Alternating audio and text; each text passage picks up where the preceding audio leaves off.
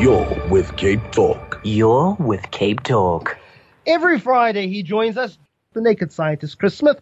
How are you doing this morning, Chris? I am in really good shape. How about yourself? I am all right.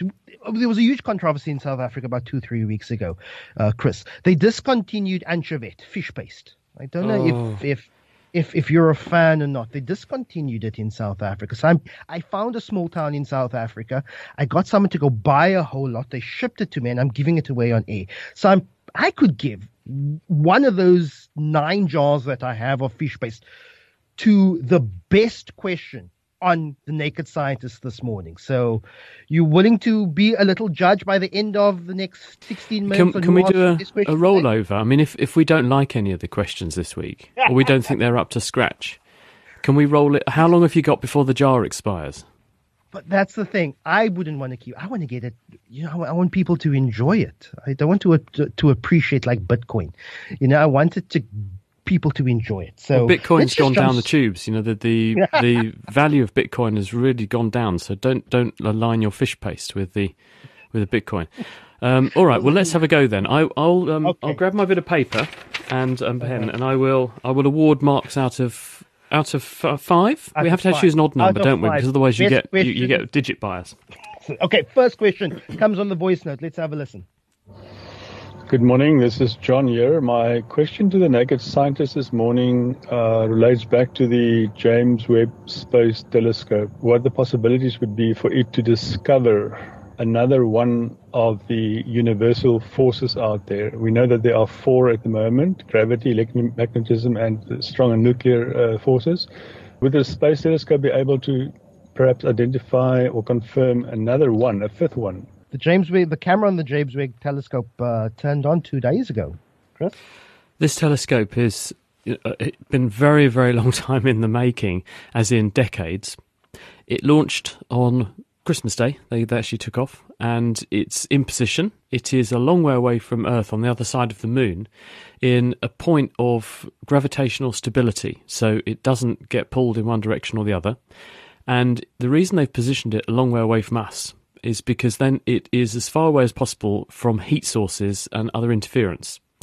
Because this is an infrared telescope and its role is to enable us to peer through clouds of gas and dust and other impenetrable muck in the universe that visible light would find it couldn't make its way through. Because infrared and and those sorts of longer wavelength radiations can see things that you can't see with visible light and you need to park it somewhere really cold so that the detector and the mirrors and everything can cool right down and then you minimize the noise and you get the most crystal clear pictures. Now it's designed it is actually designed to enable us to look as far back in time possibly as we can. We'll be able to to explore deep into the far reaches of the universe uh, in terms of sort of pushing back the clock because the universe is expanding and it's growing and it's so big that some of the light reaching us now has actually taken billions of years to get here. So if you capture that light and you interrogate its source, you can understand what the thing that made the light looked like billions of years ago when the universe was much younger and a different shape and a different composition. So it enables you to wind the clock back in time by seeing, and in so doing, you can test theories of the structure, the fabric, the shape of the universe, its composition in terms of what sorts of stars were there, what sorts of chemicals were in those stars, because you can begin to confirm or refute other theories about how those stars and the universe around them have evolved. So it's really powerful. It's not intended to do sort of fundamental physics in the respect of let's find another force. Its role is an observational role, but will enable us to test all kinds of theories about the evolution of the universe, what's out there, and how they relate to each other. And we should start to see the first images coming back on stream quite soon, I would think. I mean, certainly to prove the equipment's all working, and and then it'll have a, an operating lifetime that will hopefully be as dramatic for astronomy as the Hubble Space Telescope was when it launched a few decades ago. Let's go to another voice note. Good morning. I have a question for Chris. The question relates to tidal movements and especially spring tides. Why is the spring low tide, be it new moon or full moon, for a given location in the south of Africa, why is the spring low tide almost always between 20 past 9 and 20 to 11. I'm not asking how tides work. I'm asking specifically why is spring low always around that time? And it's always been like that. Given that the, the solar year is not exactly 365 days, and given that a lunar cycle is not exactly 14 days, why does the spring low tide not shift over time in terms of its um, time in the day? It, it, it's very difficult for me to understand and explain. This also raises the question of, of what many uh, physicists say that uh, time is also fundamental, fundamentally not real. It's also a construct. How would you answer that question?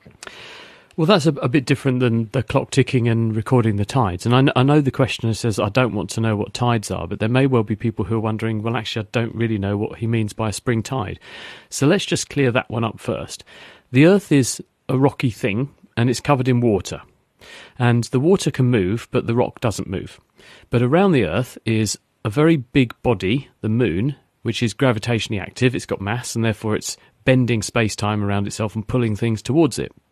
Also in the universe, around us, in our cosmic neighbourhood, is our star, the Sun, which is a million times bigger than we are, and that's very gravitationally active. That's why we're orbiting around it, because it's hanging on to us. The combined influence of the gravitational pull of the Moon and the Sun is what pulls water on the side of the Earth closest to those bodies towards them a bit and causes the water to heap up there more than elsewhere around the planet. And as the Earth turns, it is turning through this bulge of water which is facing the moon. And if the moon and the, and the sun are in alignment, as you get with a new moon, or when you have a full moon, because that's when the moon is on the opposite side of the Earth to the sun and fully illuminated, you've got the gravitational pull along that axis. So you get bigger tides than when the moon is pulling at 90 degrees to the sun. And then you get what are called neap tides. You get smaller tides. And the bright ones listening will say, well, hang on, why are there two tides a day then? Because if it's just the moon pulling water towards itself with the help of the sun, why would there be two high tides a day? Because there would be one bump on the Earth's surface of water. The Earth takes 24 hours to go round, so why does it go high tide, low tide, high tide, low tide in every 24 hour period? And the reason for that is because when you're pulling the water on the Earth's surface closest to the moon, the bit of the Earth's surface that's farthest away from the moon is actually on the opposite side of the Earth. So you get a bump closest to the moon in the water, but you also get a bump in the water on the far side of the Earth. So there are two bulges of water. And as the Earth turns, you turn through both of them, which is why you get one high tide, then you wait to the low tide, then you get another high tide, a low tide, another high tide, all within the same day. Now, the tide times that are published, if you look, you can find almanacs and so on that tell you when this process is going to be happening because we understand pretty well the movement of water around the earth and we understand how fast the earth's turning and therefore when the tide should rise and fall. There are going to be local factors which are very powerfully influencing this process. So, if you look at the uh, the almanac for different ports up a coastline, it will tell you that the high tide at, at, one place will be X number of minutes ahead of the high tide at another place. And so this is owing to the effect of, of local geography and geology, movements of masses of water, and so on. So there will be local effects on top of these sort of broad planetary effects. Now, why it should be centered on 20 past nine, I, I don't know the answer to that. And I, I don't know, I'd have to go and check that it is. But that is probably what's going on that you've got the predictable function of the tides under the influence of gravity, and then you've got local factors which affect the movements of water mm. and the dynamics of the water in particular geographies close to each other on the Earth's surface. Gary in Franschhoek, your question to Dr. Chris? Hi, good day, Chris and uh, Lester.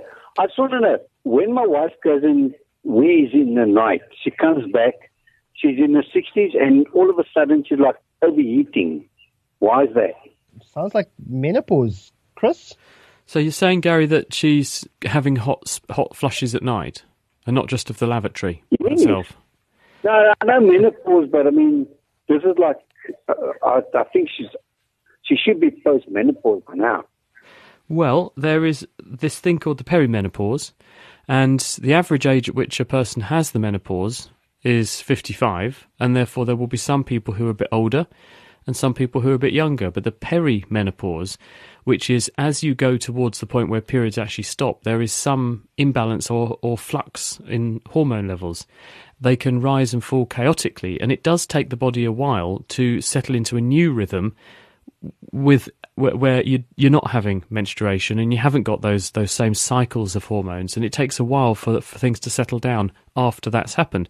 So I would say if if these symptoms have always been happening around this sort of time for a long period of time, that could well be menopause. I think Lester's right. But if this is a new thing, if people begin to get night sweats out of the blue it's a new thing, this could be something else going on.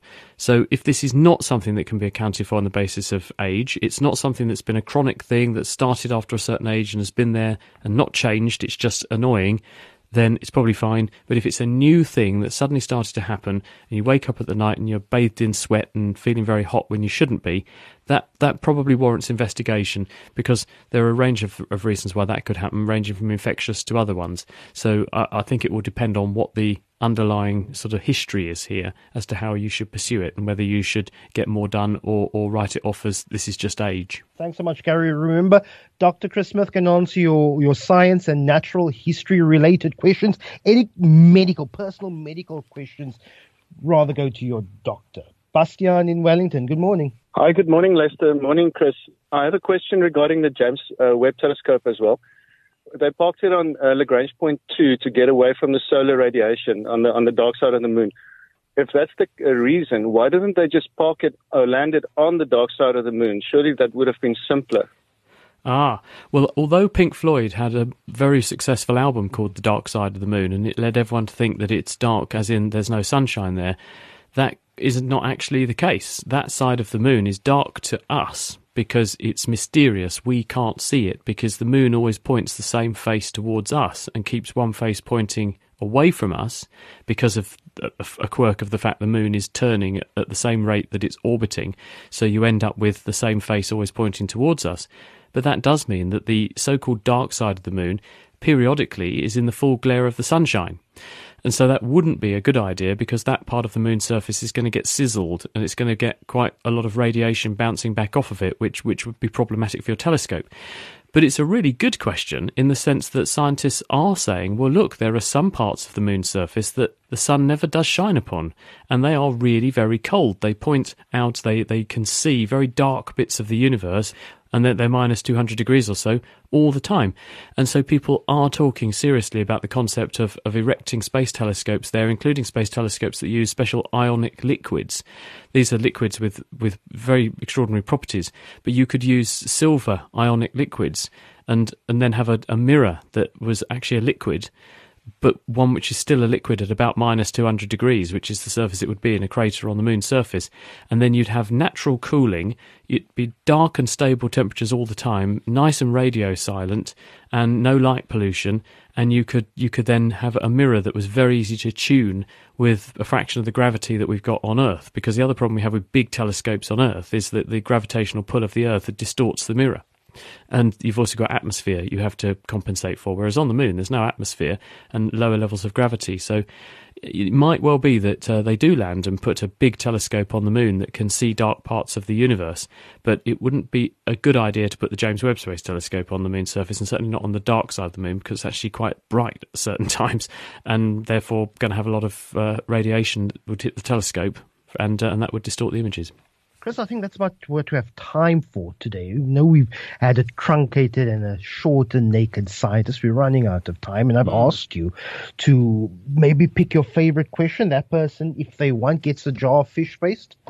Well, I, I think the last rating? question was was um, very insightful in the sense that um, it, it, enabled us to talk about various aspects mm. of the moon and. Uh, lunar physics, but also elaborate on what scientists are thinking of doing in the future with respect to astronomy mm. from the moon's surface. So I would say if Bastian likes your particular fish paste, he may not. I mean, he, I would ask him because you don't want to waste it, do you? And if and, and I would say if, if he if he wants it, then he would be my choice. But if he doesn't like fish paste, then let's roll it over till next week. What What's your thoughts?